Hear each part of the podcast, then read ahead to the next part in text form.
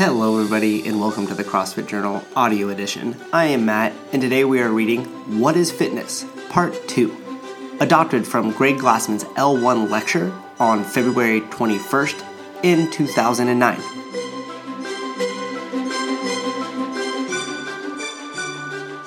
What is Fitness? Part 2. This concept started with me having what I call a belief in fitness. I was and still am of the view that there is a physical capacity that would lend itself generally well to any and all contingencies to the likely, to the unlikely, to the known, to the unknown. The physical capacity is different than the fitness required for sport.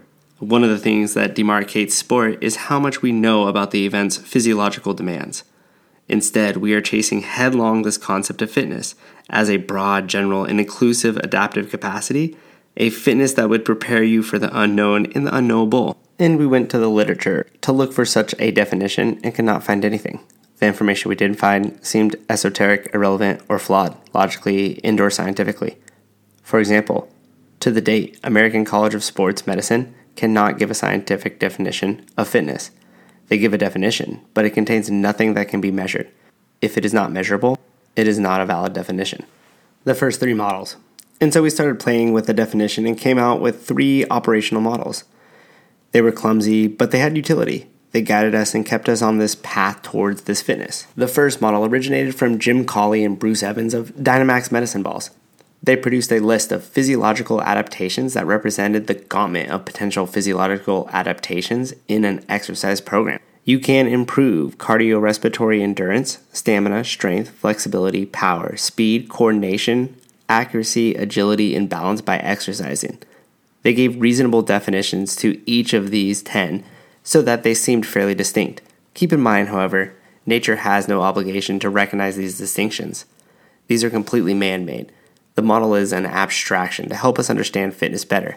What we did with this was we said that a person was as fit as he or she was developed in the breadth and depth of those 10 capacities and to the extent that he or she was deficient in one capacity relative to any cohort, he or she was less fit.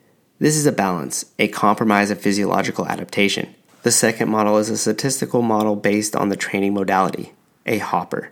Like those used to determine a lottery winner, it is loaded with as many skills and drills from as many different sports and strength and conditioning regimens imaginable. It could be agility drills from the track, one rep max bench press from football, Fran, Helen, or Diane from CrossFit, Pilates, and yoga.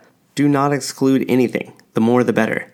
Then line up everybody willing to participate, turn the handle, pull out a task at random, and then put them to the test. Here's the contention he or she who performs best at these randomly assigned physical tasks is the fittest. It may very well be that the fittest man on earth is in the 75th percentile for each event picked.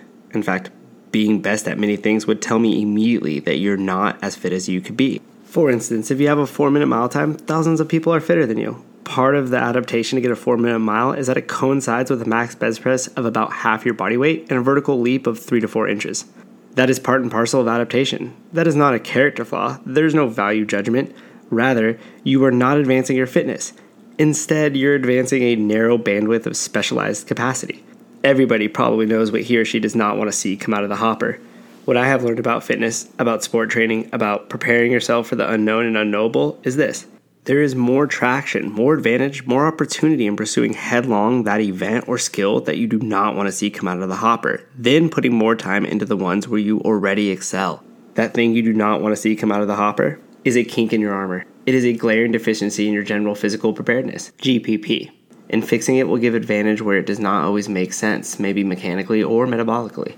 We have countless examples of this from amateur and professional sports. At the heart of this, we have learned that some things about GPP that the world never knew before. There is more opportunity of advancing athletic performance via advanced GPP than there is in any more sport specific strength and conditioning training. For example, I'm not sure why more pull ups makes for better skiers, but they do. We have some theories why that occurs, but we do not actually need to know the mechanism. We are focused on advancing performance. So the second model is a statistical model using skills and drills. I'm looking for a balance of capacity across training modalities.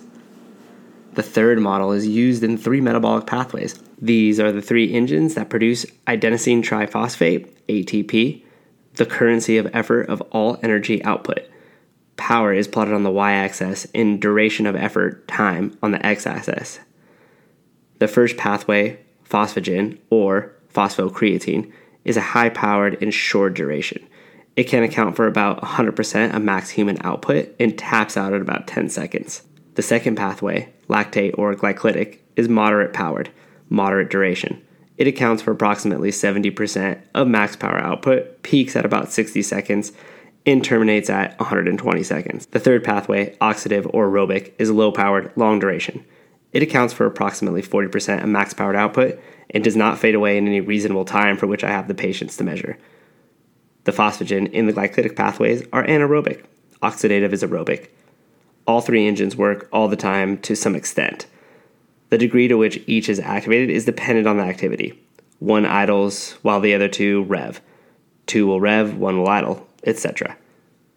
Our thought is this he or she that is fit as he or she is balanced in the capacity in all three of these engines. A human being is a vehicle with three engines. Suppose we discover that there is a fourth engine, we want capacity there too. We develop capacity in all engines through our prescription constantly varied functional movement executed at high intensity. We are looking for a balance in bioenergetics, the engines that fuel all human activity. Definitions of fitness, 2002 to 2008. Although clumsy, these are the models served as the litmus test for the fitness we are after, and we moved forward. We launched CrossFit.com and posted the workout of the day, constantly varied high intensity functional movement. We are collecting data from the WODs and starting to ask, what does it really mean to do Fran? What does it really mean to do Helen? What does it really mean to say your time went from seven minutes to six minutes to five minutes to four minutes. Some interesting things came out of this. The workout Fran is 21 15 9 thrusters, 95 pounds. In pull ups, complete the workout by doing 21 thrusters, front squats with 95, then drive it overhead, then 21 pull ups. Get your chin over the bar from hang anyhow. Then go back to do the thrusters for 15 repetitions, 15 pull ups, 9 of each, stop the clock, and we get a total time for the effort. Power is force times distance work divided by time. The work required to do Fran is constant, force times distance. It does not change unless your height changes distance. The distance we travel, the movement's range of motion changes. The load changes, 95, or your weight changes. This means that every time we do Fran or a specific benchmark workout, the work is constant. So you do Fran for the first time and have a time, one for it, T1. If you do it a year later, the same work was completed, but you have a separate time, T2. In comparing the two efforts, we find that the work quantity cancels, and the difference in the time is the difference in the power produced. There will be a measurement error in this calculation. I can measure force and weight with a scale, the distance traveled with a tape measure, and the time with a watch. There is not a lot of error therein, but there are some concerns as we are calculating a body's displacement by using the center of mass, for example. However, as long as the work is constant, the same error occurs with every effort and in a comparison from one effort to the next, the errors cancel each other out, zero order error. This is the ratio of T2 divided by T1, describes my progress in the accuracy and precision of the watch, which is the best of my three tools stopwatch, tape measure, scale. By tracking the difference in the time between the workout attempts, we are looking at changes in power, we did not have to study this much longer to come to this understanding that your collection of a workout data point is represented your work capacity across broad time and modal domains. This is your fitness. With power on the y axis and duration of effort on the x axis, the power output for any effort can be plotted. Take a handful of efforts that take approximately 10 seconds to do so, measure their power output individually, and then get an average of these efforts. Repeat this exercise at 30 seconds, 2 minutes, 10 minutes, 60 minutes, etc. Plot these data points. With adequate scientific accuracy and precision, I have graphed mathematically an individual's work capacity across broad time and modal domains. A fourth model in the definition of health, 2008. Along the way, in using these three models, we also observed that there was a continuum of measures from sickness to wellness to fitness if it was a measurement I could quantify, something of interest to a physician or exercise physiologist, we find it would sit well ordered on this pattern. Take body fat, for example. If you are 40% body fat, that is considered morbidly obese. The numbers vary by community, but 15% is often considered well or normal. 5% is typically what you would see in an elite athlete. Bone density follows a similar pattern. This is a level of bone density that is pathological. It is osteoporosis or osteopenia in the earliest stages. There is a value that is normal. We find gymnasts with three to five times normal bone density. I can do this with a resting heart rate, flexibility, any of the 10 general physical skills, and even some subjective things to which we cannot put numbers through analytically methods, i.e., mood. I do not know of a metric that runs counter to this pattern. This observation led us to believe that fitness and health were varying different measurements of the same reality. This also means that if you are fit, you first have to become well to become pathologically sick. It tells me that your fitness is a hedge against sickness, with wellness as an intermediate value. If there's anything in your lifestyle, training regimen, or recreational pursuits that has one of these metrics moving in the wrong direction, I want you to entertain the possibility you are doing something profoundly wrong. What we find is when you do CrossFit, constantly varied high intensity functional movements, eat meat and vegetables, nuts and seeds, some fruit, little starch, no sugar, and get plenty of sleep every night, we do not have this divergent side effect. It does not work such that everything is improving except one value. We knew this observation could be another test in assessing one's fitness regimen. Recall that we represent fitness as the area under the curve on a graph with the power on the y axis and the duration of effort on the x axis.